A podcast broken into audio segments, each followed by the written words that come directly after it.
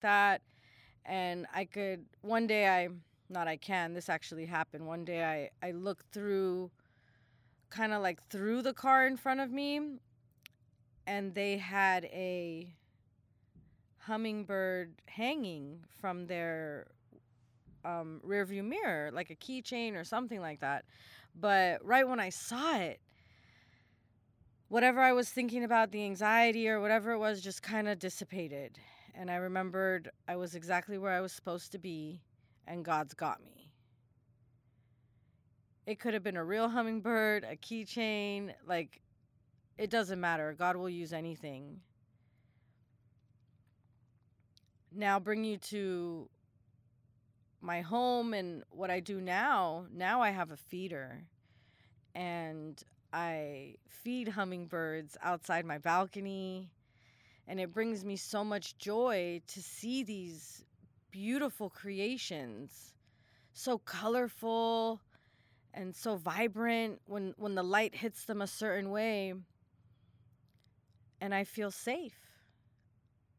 It's as if they're fluttering little angels flying around my apartment. I'm feeding them. They're, and it's just this reciprocation that I'm allowed to be. I get to be in this cycle of nature and life and be a part of their growth, which is a part of my growth. And it's beyond like having a pet and, and that type of joy because I love Truffy. I love Mr. Cartier Truffles. He's my heart. But he even gets excited when we got to feed the babies. You know, it's so easy to make their food some hot water, some sugar and you just put it in a feeder and to see them go to the feeder in all their glory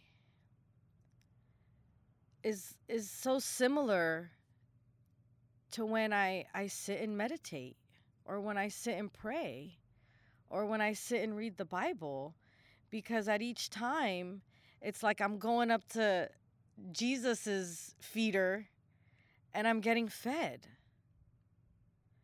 So it's such a parallel and so beautiful to see it and put the two together because as he takes care of me, I'm able to take care of his creation and I'm his creation.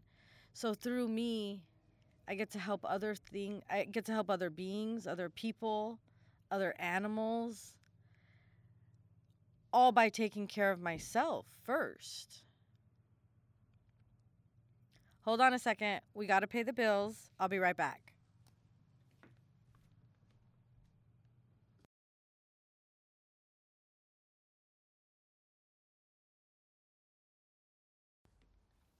Hey, hey, I'm back. So, thanks for listening to my little anecdote about hummingbirds and how much they how much God uses them to help guide me, to help you know, calm me or whatever the situation calls upon. And I encourage you to find your spirit animals that are God is speaking to you directly. And you'll if you open your eyes to it, you'll see it cuz it's all around you. It's so beautiful once we are able to see it. So now, let's get into the I am challenge. Day 4 is iteration and the mantra is I am willing. So the prompt is you'll find after looking back at your list from the other day that you have quite a master list of a lot of different things you value. Review your list and start to categorize them into groups. Once you've categorized your values, choose the words that best represents the group.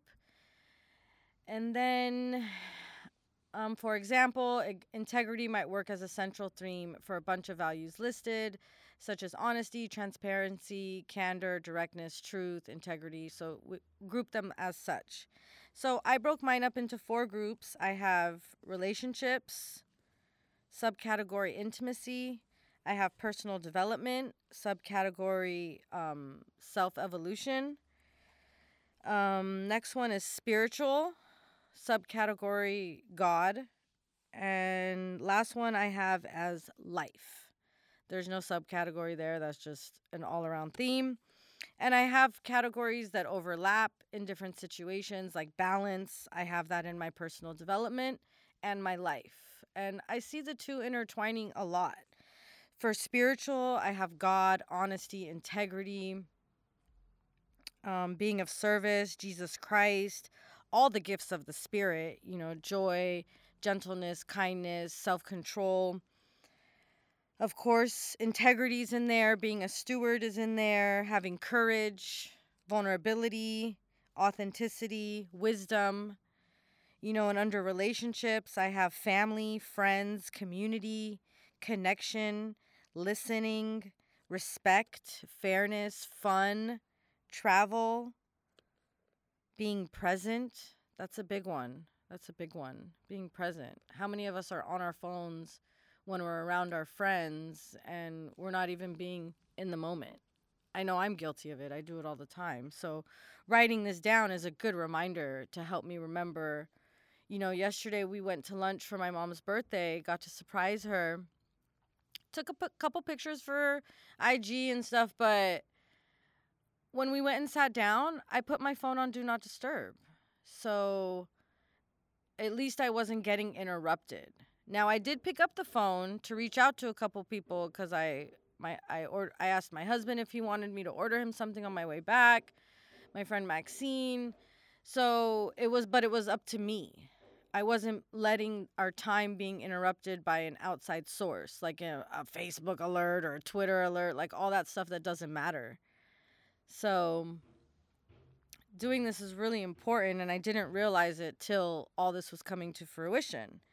Now in the last one I have oh I have two more, sorry. Per life and personal development. Personal development, I have self-care, being committed, brave, accountable, balance, solitude, health, fitness, growth, beauty, listening to my intuition, and then under life, I have all these different things like success, passion, creativity, meaningful work, courage, speaking up, being vulnerable, security, stability, capable, evolving, because we're ever changing, able, having strategy.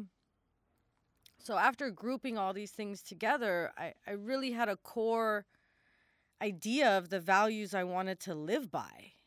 You know, back to something I said, I think in day one was raising myself, unraising myself, and then re raising myself. Here we are, last stage, re raising. And all that being said, let me get into my journal answer. I am willing to embody these values into my internal belief systems on the basis of where all my decisions are made. I am willing to be able to be true to myself and whatever that means or looks like. I am willing to let go of all limiting beliefs that no longer serve me as I figure them out. Like I have the lungs of a smoker that's a limiting belief that I currently learned. I was doing the stairs in Culver City with some friend with Robert and my friend Zavi. And they really wanted to do the stairs. I had no intention of doing the stairs, but I pushed myself to do the stairs. And halfway up, I can hear myself telling myself like, "Damn, you got the lungs of a smoker. This is too hard for you. Just you know why why aren't they listening to you? Why don't you feel seen? Why don't you feel you know and i'm i'm having this whole internal dialogue. And y'all i stopped smoking 3 years ago and i'm still saying this to myself. So in that moment i realized a limiting belief that was no longer serving me. I'm the strongest and the healthiest i've ever been thank god I am willing to be able. Oh, sorry. I'm willing to be available, to be open, and to be honest. I am willing to be my most truest self. In Jesus Christ, I pray. Help me, Jesus, to be me. Didn't even realize I ended it with a prayer. Because it's I'm always praying. I'm always asking for his help and his guidance and his healing on my life because the first step was the faith to get me saved. And now I'm at this level. Shout out to Transformation Church, the last sermon. There's levels to this. I forget the name of the pastor who gave it, but he let me know healing faith was a level, not like my salvation faith. And this healing faith, the faith that Jesus used to heal the blind man or to heal the mute boy or Lazarus to bring him back from the dead. All of this is healing faith. And my sister just recently was in the hospital for COVID. She's home now and she's better, thank God. But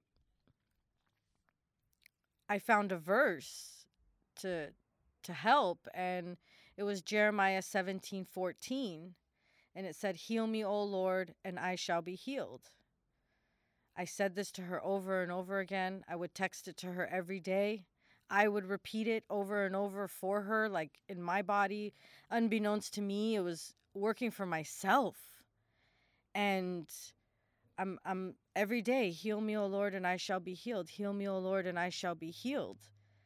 And that's how I got here. That's how I got to stand here and finally share my story in front of you guys. Because this wasn't about healing of a broken bone or healing of a sickness. This was about this was about an internal healing of my mind, body, and spirit, and to connect all this all of them together, to stand here whole, confident, but still vulnerable. And it's scary, y'all.